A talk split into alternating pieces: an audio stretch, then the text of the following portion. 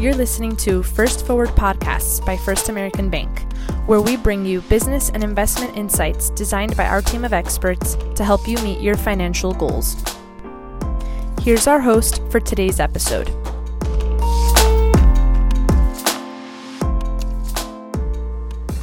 Hello, I'm Kurt Funderburg, Director of Equity and Economic Research for First American Bank's Wealth Management Group. Welcome to the third quarter 2021 edition of First American Bank's Investment Insights. Let's dive right in. The first estimate of third quarter 2021 GDP growth came in weaker than expected at 2.0% versus the 2.6% consensus estimate. This wasn't too surprising since growth estimates had been falling steadily since August as challenges to the economy including material shortages, labor shortages, transportation bottlenecks, and high prices, mounted. Third quarter 21 GDP growth decelerated from the 6.7% reported for this year's second quarter, which itself was more than one and a half percentage points below expectations. Digging into the numbers, personal consumption expenditures, which account for around 70% of GDP, rose 1.6% the weakest performance since the depths of the COVID lockdown contraction in consumption during the second quarter of 2020. Consumption weakness was highlighted by a more than 9% drop in goods purchases, especially durable goods such as automobiles and appliances. The weakness in goods purchases stemmed from supply chain issues, price increases, which led some consumers to delay purchases and the wind down of federal pandemic fiscal support. On a brighter note, services consumption rose nearly 8% on top of a more than 11% gain in the second quarter, as the COVID Delta variant failed to cause significant retrenchment among consumers. Private investment recovered sharply from its second quarter slump as intellectual property investment in things like computer software offset declines in both residential housing and non residential structures. Supply chain issues and inflation depressed housing as some families were priced out of the market or chose to wait for better conditions. A drop in government expenditures was a drag on growth as emergency pandemic fiscal support declined. Financial markets were mixed in the third quarter as investors worried about slowing domestic economic growth, higher interest rates, potential policy errors by the Fed, inflation, government gridlock, economic weakness in China, and ongoing supply chain disruptions and shortages. US large cap equities were mixed as the S&P 500 achieved multiple new all-time highs but also experienced its first drawdown of at least 5% so far in 2021. As a reminder, on average, a drawdown of at least 10% happens once a year among US large cap stocks. The S&P 500 managed a 0.6% gain for the quarter, while the Dow Jones Industrial Average and Nasdaq Composite both declined modestly. Broad international equity indices fell in the quarter, with the emerging markets index down more than 8% on concerns over COVID outbreaks and slowing growth in China. Most major domestic bond indices managed very slight gains for the quarter, as the interest rate on the benchmark 10 year U.S. Treasury bond fell early in the quarter before recovering those declines and a little more from early August through the end of September. Now, let's move on to our outlook for the fourth quarter and early 2022. We see continued moderate growth for the U.S. economy in the fourth quarter, despite ongoing challenges. Supply chain disruptions, labor shortages, and inflation are among the primary headwinds that are likely to partially offset the still strong U.S. consumer and a return to the mobility and services demand patterns that prevailed prior to the pandemic. Inflation has become more worrisome as it is now clear that elevated price increases, fanned by shortages of labor and commodities, will persist into 2022 and perhaps beyond. Of specific concern is the energy shortage currently plaguing Europe and Asia, which is impacting sectors as diverse as food production and transportation. Since energy markets are global in nature, the U.S. may not be able to completely dodge the impact of these mainly overseas shortages. While we expect some supply chain issues will begin to subside as we move into 2022, it is likely that many sectors will face challenges well into the new year and beyond.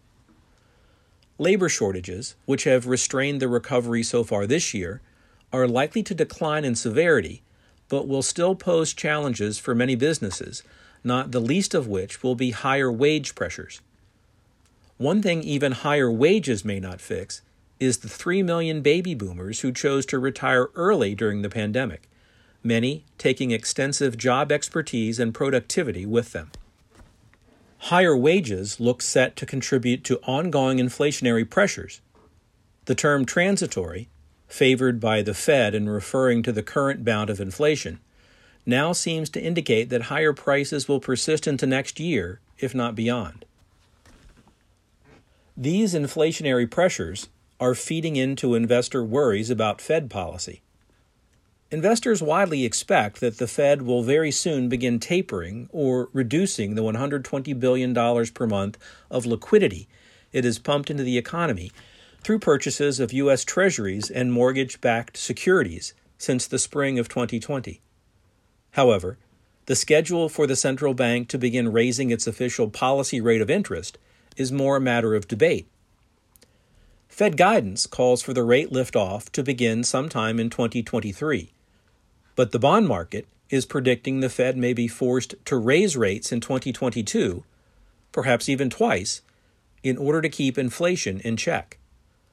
Such a move could slow the economic recovery and dampen investor enthusiasm for stocks at a time when the buoyancy of financial markets plays a large role in the health and momentum of the economy. In D.C., it looks like gradual progress is being made on infrastructure spending and President Biden's socially ambitious budget proposal. It's clear that whatever, if anything, makes it through Congress will be materially scaled back from the original proposals, both as to spending and taxes. Of bigger concern on the government front is another looming battle late this year over raising the federal borrowing limit. The crisis of a potential default on U.S. Treasury debt was averted last month with a stopgap debt ceiling agreement that only brought a couple of months of cushion. We anticipate a return to political brinksmanship in December before default is again avoided by kicking the debt can further down the road. Last but not least on our list of concerns is China. Chinese property markets are in free fall after years of extensive overbuilding, speculation, and massive debt accumulation. We expect growth in the Chinese economy, which is more dependent on the property market than most developed economies, to continue to slow. The property crisis is on top of the energy shortage we mentioned earlier, which is also restraining growth in China. Slowing growth in China potentially causes problems for many emerging market economies and even some developed market economies with large Chinese exposure.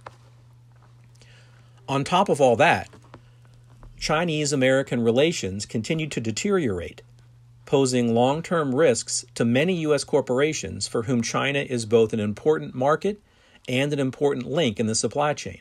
The economy and financial markets face a variety of challenges as we move through the fourth quarter and into 2022.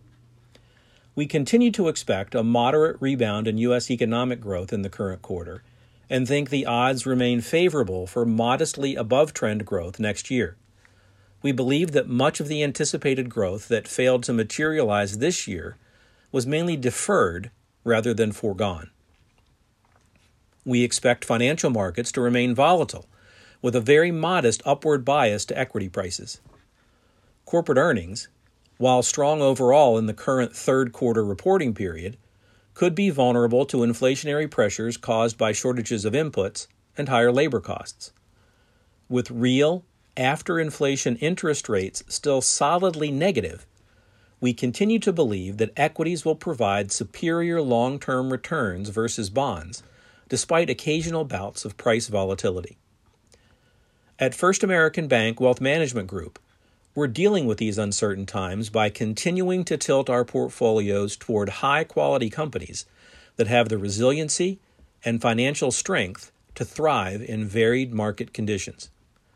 As always, if you have questions about your investments, please contact your First American Bank Wealth Management Advisor. And that wraps up today's episode of First Forward Podcasts by First American Bank. Tune in to our other episodes and stay up to date with us on social media at First Am Bank.